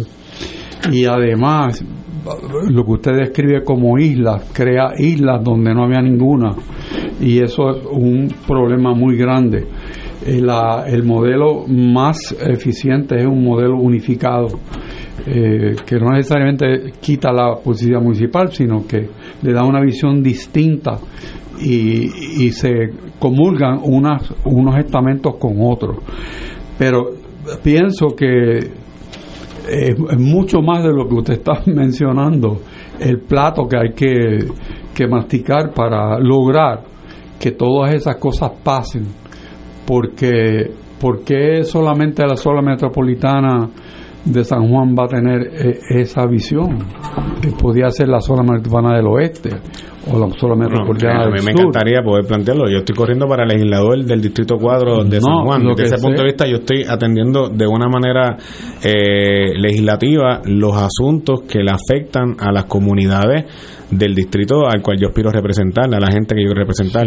Y tengo que decir que, eh, discrepo quizás de usted en la apreciación de que las policías municipales eh, yo he tenido la oportunidad como legislador municipal de conocer eh, el trabajo que hacen los policías municipales en el caso de San Juan. Eh, la división marítima del municipio de San Juan actualmente realiza trabajos de rastreo y de uso. de búsqueda de, cuerpos, trabajos investigativos en, en, campo, en, en San Tomás, Santa Cruz, en Vieques, en Culebra. O sea, yo he podido ver cómo la policía municipal eh, se dota de y, adquiere unas capacidades eh, importantes y me parece que es hacen un trabajo sobre todo en comunidades mucho más remotas eh, para garantizar un servicio de seguridad a comunidades. De que tiene que haber más colaboración de que tienen que unir más los esfuerzos de que se tienen que comunicar más yo, que, es crítica que hemos escuchado, que he escuchado yo de propios miembros de la Policía Municipal de San Juan para garantizar que, que haya ese esfuerzo colaborativo en conjunto con la Policía Estatal. Ellos te lo dicen, y por qué no también con otras policías municipales de otros, de municipios que tienen jurisdicción limítrofe con la, con la ciudad capital. Así que desde ese punto de vista es lo que yo estoy planteando, que haya, y sí, a lo mejor quizás eh, se pueda hacer de manera interna desde la Policía Estatal, eh, con una orden que venga de parte el comandante jefe, el gobernador, pero si, si, si yo lo puedo iniciar la conversación desde la Asamblea Legislativa, eh, desde una manera que pueda ser incluso hasta un proyecto piloto en la región metropolitana y que se pueda transportar a la región de Mayagüez, a la región de Guayama, a la región de Humacao, a la región de, de, de, de, Arecibo, de Bayamón, etcétera, pues, pues santo y bueno, pero yo lo estoy planteando desde un punto de vista donde podamos iniciar ese esfuerzo colaborativo en San Juan. No, yo, yo entiendo la, la idea. Lo que me parece es que, eh, obviamente, es una idea. Requiere mucho, mucha elaboración porque es un tema bien, bien complejo. Compañero, Yo tuve una oportunidad de trabajar en, la primera ley que autorizaba la policía municipal eh, en Fortaleza, recuerdo que fue una idea también que trajo eh, personas de otros partidos políticos y se le dio curso. En la pregunta que se hizo desde el comienzo fue si no había una duplicidad y si uno no se iba a recostar del otro. Nosotros atendimos eso en la alcaldía con una relación excelente con la policía de Puerto Rico y hacíamos patrullas en conjunto con un guardia municipal y uno estatal. Me acuerdo de eso hace años. Hace años cuando tú no tenías el pelo blanco. Este, hace muchos años. Muchos años de eso. Este, eh, yo salí de la alcaldía en el enero del 97, eso hace 25 años. Eh, y también tengo que decir que Manuel Calderón fue uno de mis mejores estudiantes. En, maestro? Fue maestro, yo, full disclosure, este, y creo que es un, un ejemplo de lo que la juventud le puede brindar a este país.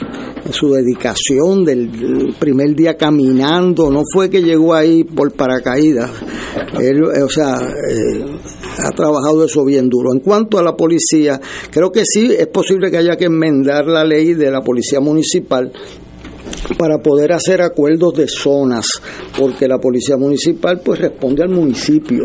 Y fíjate... ¿Qué, es acuerdo de zonas? O sea, que, que el policía de Carolina tenga autoridad, ah, eh, igual que el de Caguas o el de San Juan, fuera de su municipio. Ahora eh, la policía responde al municipio. Claro, eso es dentro del modelo americano de jurisdicciones policíacas en los municipios en, Estados Unidos se invierte la relación. La policía estatal es muy limitada eh, para algunos asuntos bien específicos y donde está el 90% de la policía es en los municipios. En Puerto Rico eh, la policía siempre fue unificada, lo cual tiene muchas razones de ser, porque si un criminal se roba un carro en Caguas y viene para San Juan, tú vas a parar cuando llegue allí a, a la muda Este, pues no, o sea, eso tiene mucha razón de ser.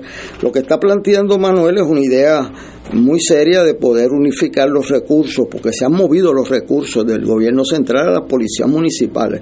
Policía estatal ha reducido en 5.000 policías. Por, por, eso es que no los ven, porque... Y actualmente en la policía municipal en San Juan Uh, hubo una academia recientemente, eh, creo que están 660, 675 policías municipales para todas las jurisdicciones de San Juan. Este, y yo creo que cuando, eh, eh, quizás en, tu, en tus momentos estaba mucho más arriba. Más alto. Y ahí yo tuve la suerte de tener a Carmelo Meléndez, que era un coronel de la Policía Estatal, y se vino con nosotros, y después el capitán Carlos, que empezó con la Policía Municipal, que con otro partido, pero es un funcionario de excepcional calidad. Yo todos los eh, rangos que se cogieron fueron por exámenes, todos. Este, y en la primero que se dieron exámenes para eso no había ni un solo policía que yo había reclutado. O sea, y eso la policía lo respeta mucho porque entienden que la política tiene sus límites y, la policía es uno de ellos. Eh, eso me lo dijo también Pesquera, que era del FBI. Eh, yo le pregunté por qué aumentaron Edwin Mundo a 5 mil eh, policías por voto por adelantado. Este, y, y él pidió mil. ¿Para qué enmendaron la ley si iba a pedir mil?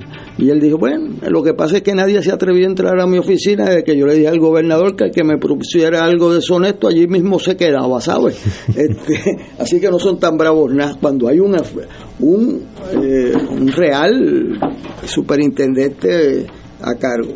Yo creo que es una idea buena, este, creo que el país se está moviendo quizás equivocadamente a la municipalización de los servicios por su eficiencia. Los alcaldes mandan y van, tienen, si tienen recursos. Ahora, yo veo que aquí va a haber un colapso de la mitad de los municipios eh, porque crearon una dependencia eh, del fondo estatal para administrar los municipios. A la Junta apretarlo se van a quedar, especialmente los que no tienen centros comerciales grandes, sin eh, chavos con que pagar esas policías que todos han eh, invertido en ellas. Porque le da una visibilidad al ejercicio de los servicios, ¿verdad? Así que mi estímulo a que jóvenes igual que Manuel ingresen en el servicio público electivo, le den lo mejor de su ser a este país y estén como una mano amiga del más vulnerable de esta sociedad. Vamos a una pausa, continuamos con el amigo Manuel Calderón Cerame. Fuego Cruzado está contigo en todo Puerto Rico. El siguiente paso es volver a bailar. El siguiente paso es volver a salir con mis amigas. El siguiente paso es volver a hacer deporte. Con Tena Pants, el siguiente paso es volver a tener tu piel más seca por más tiempo, porque gracias a su zona de ultra absorbencia de nueva generación, absorbe más rápido la humedad, evitando irritaciones. Da el siguiente paso. Conoce más en tena.com.pr. Tena, experta en ropa interior absorbente. PSB Productions presenta como regalo de Navidad y Reyes el musical Annie en español desde el 22 de diciembre en el Centro de Bellas Artes de Santurce.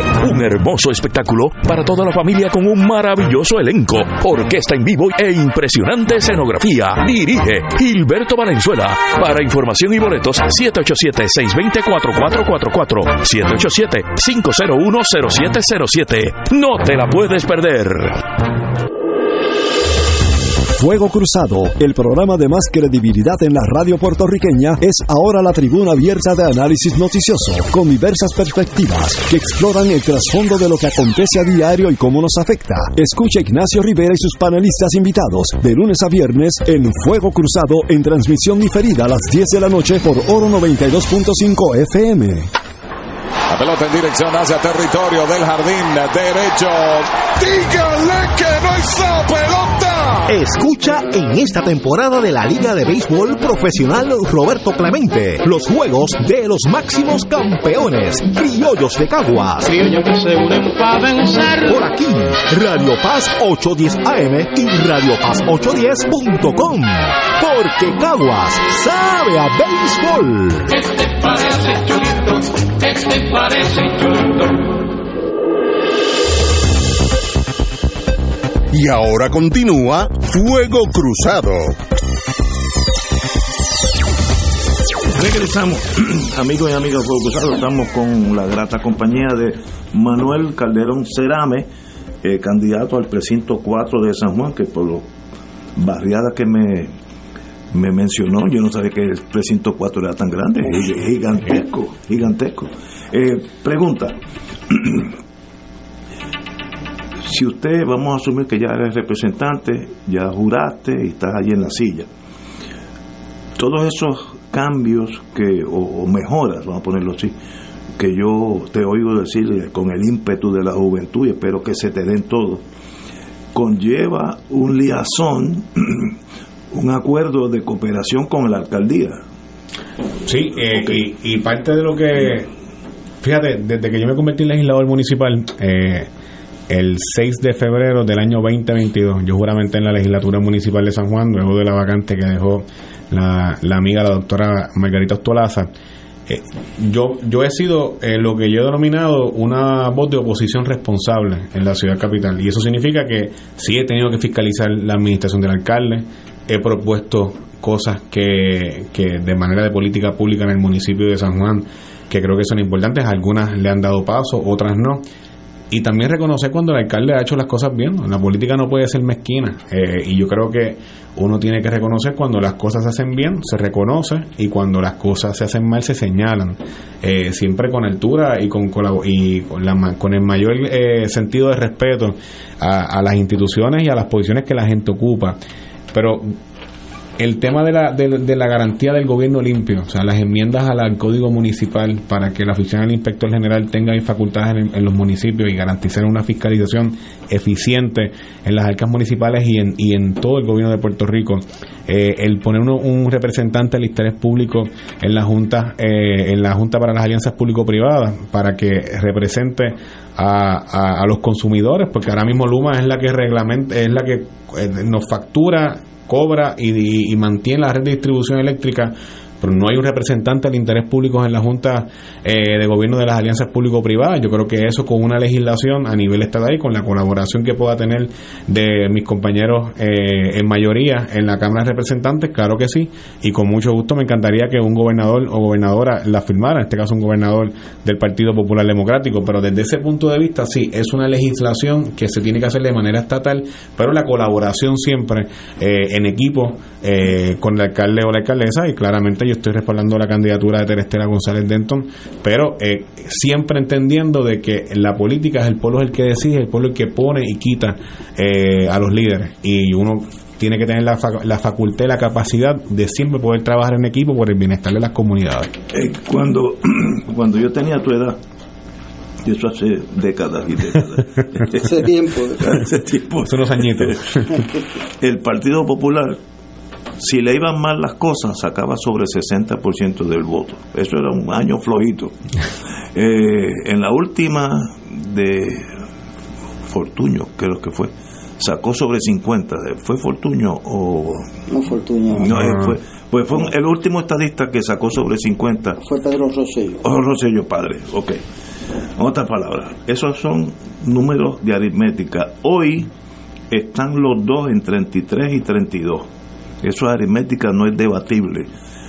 ¿Qué está pasando? ¿Cómo tú ves? ¿Por qué está pasando eso? Mira, yo pienso que, que la política, el, el, el, profesor siempre nos decía que el sistema político puertorriqueño es un sistema mayoritario.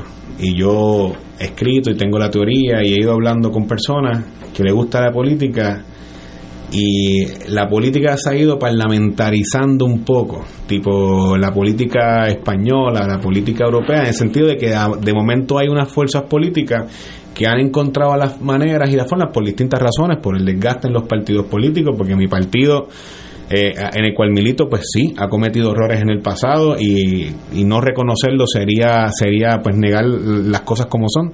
Eh, y por eso uno está aquí, para cambiar las cosas desde mi partido político y para poder mejorar eh, la calidad de vida de la gente desde el gobierno de Puerto Rico. Pero sí ha habido un desgaste producto de quizás la crisis política que nos, que nos arropa todavía pero que nos arropó y nos azotó de manera dura y directa, eh, quizás desde el periodo 2008 al 2020. Eh, ese, ese periodo político eh, de decisiones difíciles, de decisiones de austeridad, de decisiones de, de, manera de tomar de aumento en impuestos, de promesas que no se pudieron cumplir, de promesas que hacían los políticos y al momento de, llegar al poder no poder hacerla. Y eso sí ha creado un, una, un, un sentido de malestar y ha dado espacio a que políticos electores, sobre todo los más jóvenes, miren otras alternativas. Eh, el problema es que cuando esas alternativas han tenido la oportunidad de ocupar espacios, eh, no solamente en Puerto Rico, en otras jurisdicciones igualmente. La política española ha pasado también, eh, en otras jurisdicciones también, en Portugal, en Francia igualmente. Cuando se le da la oportunidad de, de ocupar espacios y posiciones, pues uno se da cuenta que los políticos somos todos humanos y que no hay políticos superiores porque están en otro partido y que todos los políticos cometemos errores y que todos los políticos tenemos días buenos y días malos, entrevistas buenas, entrevistas malas. Y desde ese punto de vista tengo que decirte que creo que de cara a las próximas elecciones eh, la gente va a ir a votar eh, y sí, la gente va a montar una alianza, pero la gente va a montar su alianza y los políticos pediremos el voto por nuestros partidos, pediremos el voto íntero, yo pido el voto íntero y el voto mixto, el voto por el candidato, yo pido el voto de todo el mundo, de todas las maneras habidas y por haber, pero la gente va a ir a votar por los mejores candidatos y candidatas en todos los partidos políticos.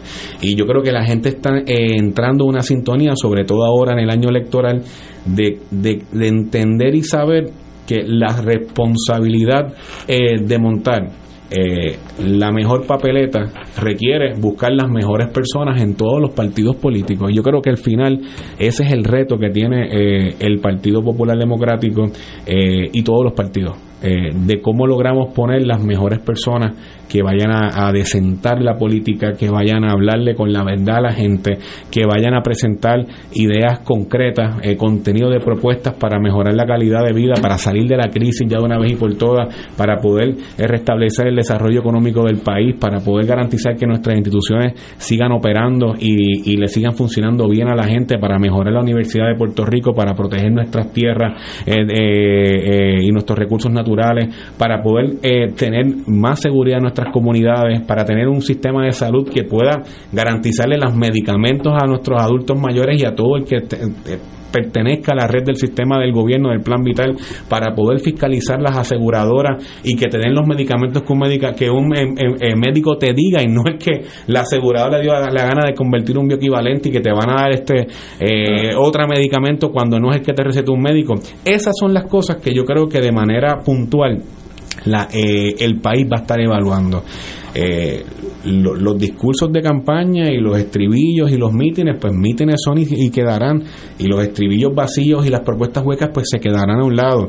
Es el contenido y, la, y el político que tenga la capacidad de poder hablarle de propuestas de esperanza, de futuro, de manera coherente, de manera contundente eh, al electorado. Yo creo que eh, la gente lo premiará eh, con el privilegio del voto en las urnas. Así que desde ese punto de vista tengo que decirte que, que lo, lo, que está pasando es producto de unas decisiones que se tomaron en una época, de una crisis fiscal, económica y un cansancio. Fíjate que, y lo puedo traer, eh, en Argentina hace hace, unas, hace unos días juramentó mi ley y mi ley eh, eh, un político que venía que nadie hubiese esperado que hubiese logrado lo que logró y yo no quiero dejarlo para arreglo yo no coincido en prácticamente ninguna de las políticas públicas que ha presentado o que quiere proponer él pero, ¿qué ganó allí? La crisis, el cansancio. Eh, la gente estaba molesta. O sea, tú en Argentina tenías 300 dólares en una cuenta de ahorro, 300 pesos argentinos, tú tenías 50 el otro día por la mañana. Y el cansancio, eh, eh, la molestia, la hastía, un país que lleva en crisis fiscal desde el 2008-2010 hasta, hasta el día de hoy, pues sí, logró que una persona con una con unas ideas eh, populistas, con unas ideas un poco huecas, con unas ideas eh, fáciles de contener, de, explicar y decir, eh, pues lograr las elecciones. ¿Y cuál fue el primer mensaje que tuvo que dar? echar para atrás. Echar para atrás. ¿Y que dijo? No hay plata. Y todavía queda el último año de la medicina amarga porque no lo mismo con violín que con guitarra. Y yo creo que desde ese punto de vista es una lección a los políticos aquí en Puerto Rico y nosotros que estamos un poco más adelantados eh, eh, en poder eh, reestructurar la, deuda de Puerto Rico y la quiebra aquí en, el país. ya con los planes fiscales que se han ido aprobando, los planes de ajuste igualmente en distintas corporaciones, nos queda todavía la Autoridad de Energía Eléctrica, de Energía Eléctrica pero desde ese punto de vista no volver a caer en, esa, en esas políticas populistas que nos van a llevar de nuevo a la crisis. Compañero Yo personalmente lo felicito, en primer lugar, por hacerse disponible. Gracias. Eso es bien, bien, bien importante. Ahí me ganó a mí con eso Porque no podemos, no podemos caer en decir, bueno, aquí no hay remedio este, le entregamos esto ya a otra gente que nos responde, pues yo le felicito por hacerse disponible. En segundo lugar, por venir con contenido, con ideas. Eh, todas las ideas son bienvenidas. Después, en el tiempo se depuran y se trabajan, pero eso es importante. Nosotros en este programa hemos enfatizado que nos gustaría escuchar que las personas que se hacen disponibles en primer lugar, se traten correctamente, porque es importante que haya respeto. En segundo lugar, que, que se sientan que hay agradecimiento, porque a veces uno está en una posición pública y dice, bueno, pero ¿para quién trabajo yo? O sea, si por todos lados me están dando, eh, pues sepa que, que no es así, que por lo menos esta tribuna funciona diferente. Para todo. Muy diferente. Y me parece refrescante que, que desee participar y, Gracias, agradecido. y que esté caminando como hay que hacer ese precinto. uno llega a los sitios gastando suela. Así casa a casa y puerta a puerta. No hay otra fórmula. Eh, lo que acabo de decir de que sí, la política ha cambiado eh, en cómo se comunican las cosas, en cómo se. Eh, los issues, los asuntos, pero. La campaña sigue siendo tan tradicional como desde el principio. Es contacto con la gente y nada, nada es superior a tú tocar la puerta de una casa, que te la abran, que te abran el portón y que tú le dediques 5 o 10 minutos a una persona. Eso es superior a cualquier otro spot de televisión, a cualquier anuncio de redes sociales, a cualquier cosa. El contacto directo con la gente es lo principal en cualquier campaña política. Hay un amigo, Austin, Texas, que es mi hijo, que te manda saludos, dice que muy, muy buena ponencia y está contigo. Muy bien. Tengo que hablar seriamente conmigo. no, pero demuestra que, bueno, hay, un dicho que no es el mejor, el que lo dijo no es el mejor ejemplo, pero el dicho sí vale mucho. Eh, Mussolini decía siempre, la chatevi y juventud nefare, dejen que, la, que los jóvenes hagan cosas. Y eso es verdad Fíjate Mussolini que quedó guindado para arriba, pero eso es aparte.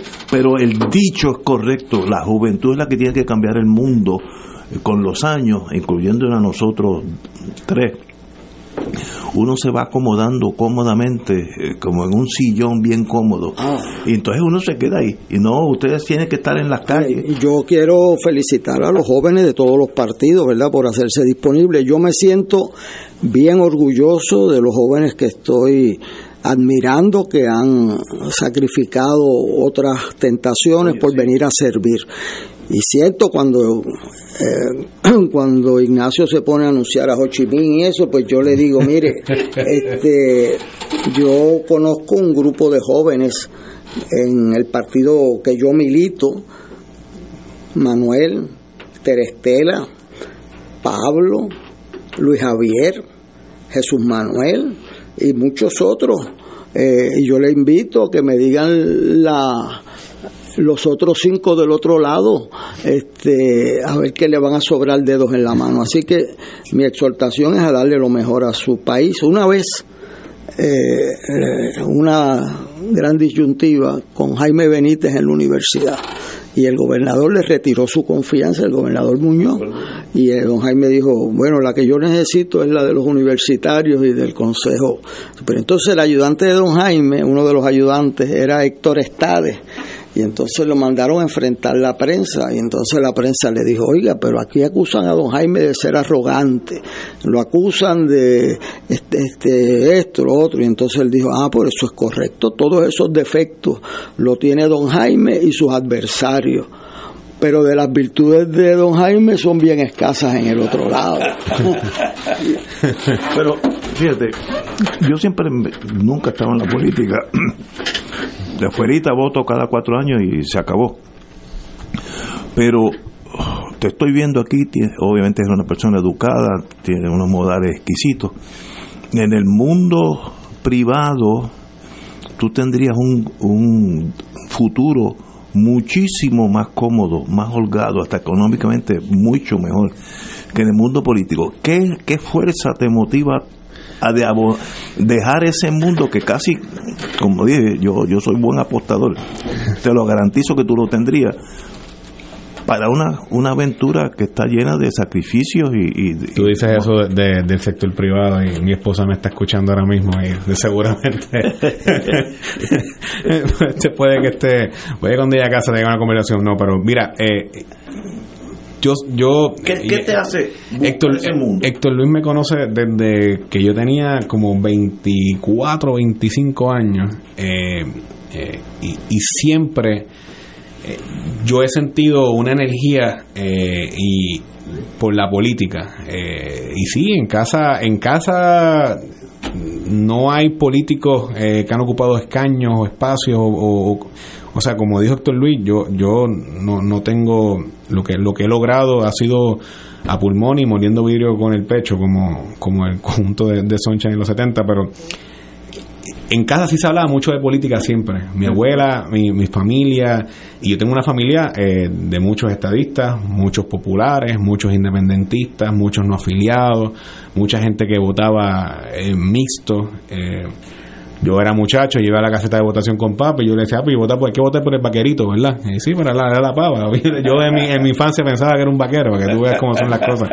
Este, y, y, y pero siempre se hablaba mucho de política y siempre desarrollamos, eh, he desarrollado este, este sentido de responsabilidad eh, por, por, el país. Eh, y, y siempre he desarrollado, y, y, al final, el, el, yo pienso que los políticos nos complicamos mucho las cosas de cómo, cuál es el, cuál es el propósito. Y mano, yo pienso que el propósito tiene que ser la aspiración de tener un pueblo feliz de que la gente esté contenta, de que de, yo yo vengo creciendo en una generación donde es crisis tras crisis, tras crisis, tras crisis, eh, desde eh, el cierre del gobierno cuando Aníbal, el aumento de la creación del CELTAX, el aumento del IVU, eh, la, la, recorte en las pensiones, los sistemas de retiro, las huelgas en la universidad, yo empecé en la, en la huelga de la cuota para allá para el 2010 y que yo estaba en la UP empezando. Y, y todo ha sido, sido crisis tras crisis, tras crisis, tras crisis. Y, y, y ¿Cuándo podemos lograr eh, poder eh, inspirar esperanza y felicidad? O sea, ¿cuándo podemos cambiar el discurso eh, de poder lograr tener un país donde podamos vivir mejor? Y yo creo que eso es lo que a mí me, me, llama y eso es lo que a mí me, me motiva. Y esa es la inspiración mayor de poder lograr tener un país que podamos tener portadas como las que teníamos en los 70 y en los 80 de, de, desarrollo económico, de creación de empleo, eh, de un sistema de salud de respeto ante, ante la comunidad internacional, donde podamos tener eh, la garantía de que nuestro sistema electoral es un sistema eh, respetado, modelado en distintas jurisdicciones del mundo, donde podamos tener un país que pueda desarrollar su agricultura, un sistema de educación de calidad, una universidad de Puerto Rico como un principal proyecto de movilidad social, donde podamos tener un sistema de transporte colectivo que nos lleve a sitios que queremos ir, que lo podamos utilizar, donde mi generación no tenga que endeudarse con 40, 50, 70 mil pesos en la compra de un vehículo. Eh, y, esas son las cosas que, que yo creo que al final eh, es, es al país al que yo creo que, que, que tenemos que aspirar y es la razón por la cual me mueve. Y haber crecido en una generación, en una familia de tanta pluralidad política, es lo que creo a construir el lema de mi campaña, Ignacio, que es el cambio que nos une a todos. Eh, y, y, cuando yo digo que nos une a todos, es esa capacidad de que todos queremos, independientemente si tú eres popular, PNP, independentista, no afiliado, de la alianza, de, de dignidad, de cualquier partido político, eh, al final el que tengamos un parque destruido en nuestra comunidad sin luz, eh, un parque de pelota que en los, las ligas menores de los niños, de los infantiles no puedan utilizarlo, el tener eh, calles oscuras, eh, un sistema eléctrico que no nos funcione, o sea, cuando se va la luz, ahora mismo en los apagones, no es selectivo, no los PNP no se molestan menos que los populares o viceversa, o sea, nos afecta a todos.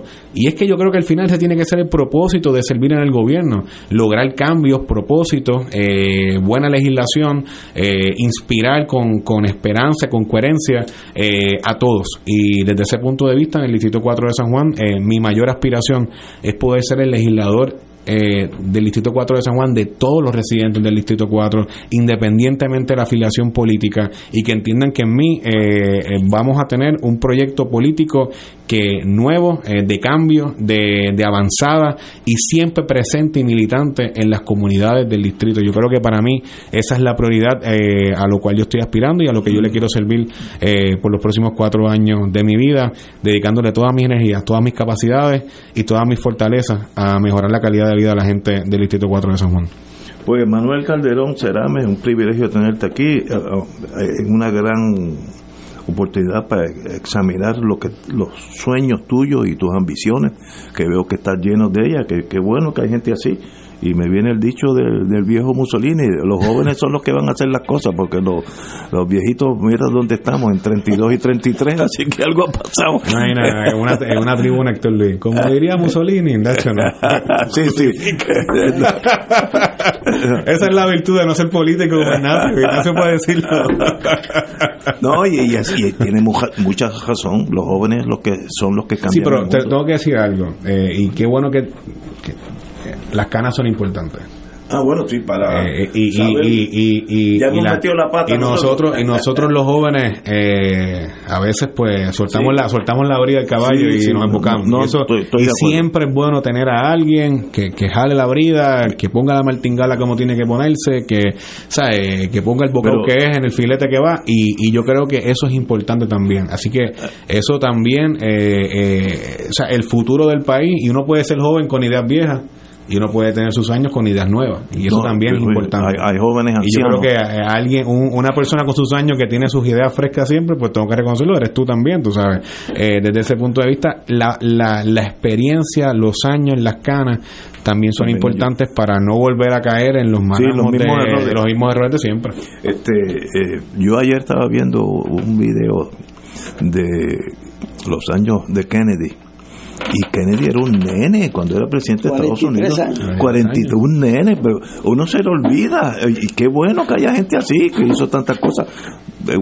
Una, una bala lo, lo cegó empezando la vida. Pero, pero, pero qué bueno. Así que te felicito eh, sé que si gana haría todo lo posible por mejorar a Puerto Rico y eso para mí es un, un gran una gran satisfacción. Así que que el voto esté contigo y que hagas un buen trabajo. Agradecido hermano siempre. Bueno tenemos que irnos así que nos vamos hasta mañana y gracias a don Manuel. Calderón Cerame. Calderón Cerame. Hasta mañana yo quiero a alguien que me acompañe, que me lleve cositas a casa, que pueda hablar por teléfono, alguien que esté conmigo. Afiliado de Triple S Advantage, estamos contigo. Con la aplicación Triple S en casa, te llevamos salud a tu hogar para que no te pierdas ni una receta. Es fácil de usar y tú o tu cuidador pueden hacer la orden. Además, con Teleconsulta MD, tienes acceso a tus citas médicas virtuales desde tu hogar. Elige vivir en salud con Triple S Advantage actor pagado. El siguiente paso es volver a bailar. El siguiente paso es volver a salir con mis amigas. El siguiente paso es volver a hacer deporte. Con Tena Pants, el siguiente paso es volver a tener tu piel más seca por más tiempo, porque gracias a su zona de ultra absorbencia de nueva generación, absorbe más rápido la humedad, evitando irritaciones. Da el siguiente paso. Conoce más en tena.com.pr.